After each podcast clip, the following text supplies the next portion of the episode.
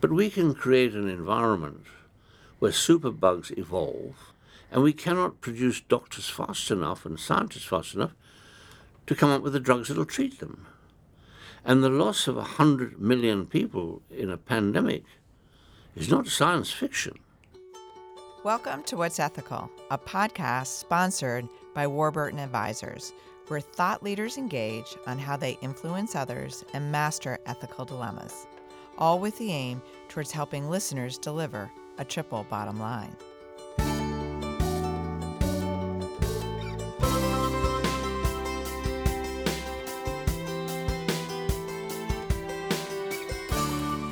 My guest today is Richard Leakey, the renowned Kenyan paleoanthropologist, conservationist, and politician. Thank you for joining us today, Richard. Thank you. Nice to be with you. In other episodes, we've covered the Sustainable Development Goal 16 about strong governance with institutions. So today we'll be talking about your Ngaren Museum project, which is really focused on other SDGs related to climate and uh, equality. As you know, many listeners and I are experts within the private sector. So let's start with why you think it's important for the private sector to understand the Sustainable Development Goals and what are the main themes of the Ngaren project? Well, I think with Ngaren, my purpose is to put forward a modern exhibition using the latest technology to emphasize points that otherwise get lost in wordage alone, that makes it very clear that while conservationists are generally thought about as people who are worried about the birds and the bees and the fuzzy creatures, conservation really involves conserving the world because just as a rhino is a threatened species, we are a threatened species too. And the reason we're threatened is we're totally overexploiting every possibility that Mother Earth has given us to survive long term. We're destroying the bees' ability to pollinate plants. We're destroying the plants themselves by raising temperatures so they can't produce nutritious food, pouring carbon dioxide into the oceans where they're absorbed, and the oceans are becoming acidic. The shellfish are not surviving, and so the whole food chain at the bottom of the ocean is collapsing. And, and we somehow think that we as humans are a special creation, that the rules that conservations are worried about don't apply to us, but they apply to us just as much, if not more, than to anything else that's living today. And extinction is taken as, as something when you think of dinosaurs. But there were types of human in the past that are now extinct. And there are types of human living today that almost certainly will become extinct. We will become extinct unless we're terribly careful about how we handle our ecosystems. So when I think about your Ngaren project and really addressing, I'll call it the dire situation as you just described it, I think of your project as about building incentives, getting people engaged and thinking about these issues. Maybe you could describe how, with the use of this museum, you're looking to increase engagement in those SDGs so they're just not an academic concept. Let me be bold. I come from Africa. I come from a country that has got uh, a number of different religions, very, very well established over the last few hundred years, Islam in particular, and Christianity. Now, in both of those religions, um, young people have been taught that in the final analysis, it's God's will. It'll be this or it'll be that, depending on the judgment of a God. They don't recognize that if there is a God, we're taught that God only looks after those who look after themselves. And if there isn't a God, then it's our responsibility to look after ourselves. And I think if people could see us as part of the web of life that is both positive as well as destructive. And if we could realize that maintaining um, sustainable development is selfish, it per- perpetuates our life on this planet if we perpetuate lives of other creatures on this planet. And so I, I want to try and shake my audience at Ngaren into the realization that you don't need to bring God into this question at all. You emerged in a process called evolution under circumstances we now understand that produced all the other life forms, a process that we now understand has caused most of previously alive species to become extinct and which continues apace. And we have to realize that if we play God, the consequences are going to be ours. Uh, we have got to save it or lose it. And that requires responsible action in terms of development because we're not developing um, for the sake of development, we're presumably developing everything for the benefit, benefit of humanity. And benefiting some humanity at the cost of the other humanity makes no sense any more than it makes sense to benefit your grasslands if you kill off the elephants and the rhino. Now, there has to be a proper balance, and I think Ngaren, as a biological theme in evolution and talk of biodiversity coming through the ages, can probably do more than any museum has currently done.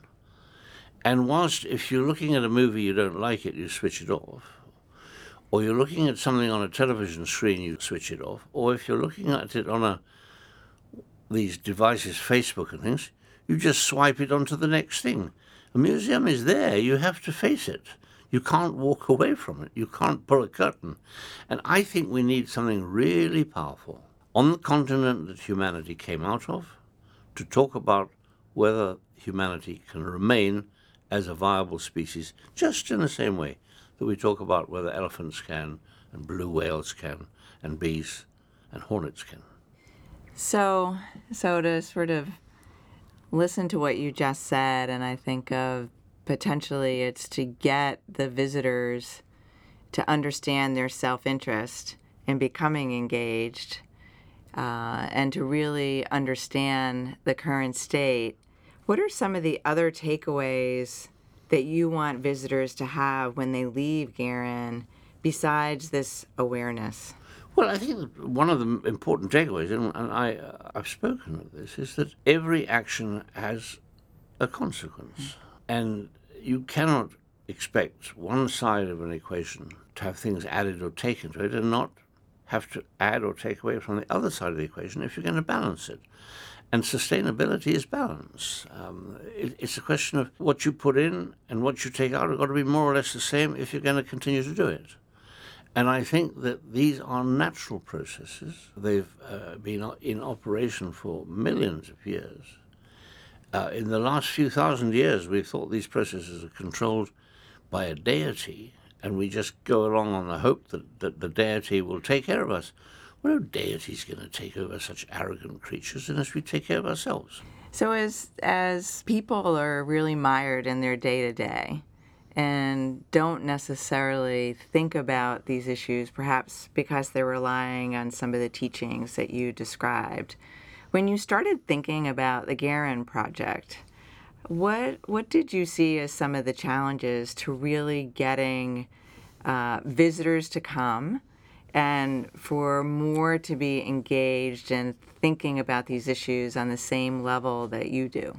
I think, first of all, humans in historical times have always shown a deep interest in looking for certainty about who they are, where they're from, what their ancestry is. And I think in the last decade, um, with the um, advances in understanding uh, genetics, more and more people are now getting themselves genetically examined to see whether they have, in, in America, Scottish or, Irish or Portuguese ancestors. And if you push the process with a little more money to go further back, everybody on planet Earth today, everywhere in the United States, has clearly got an African ancestor. And so I think if you can come to terms with the fact that whether you've got blue eyes and a pale skin, you were at one time from Africa, it sort of, in a way, is a cementing of modern people.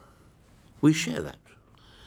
I think if people realize that extinction is caused by an inability to adapt to the loss of environmental opportunities.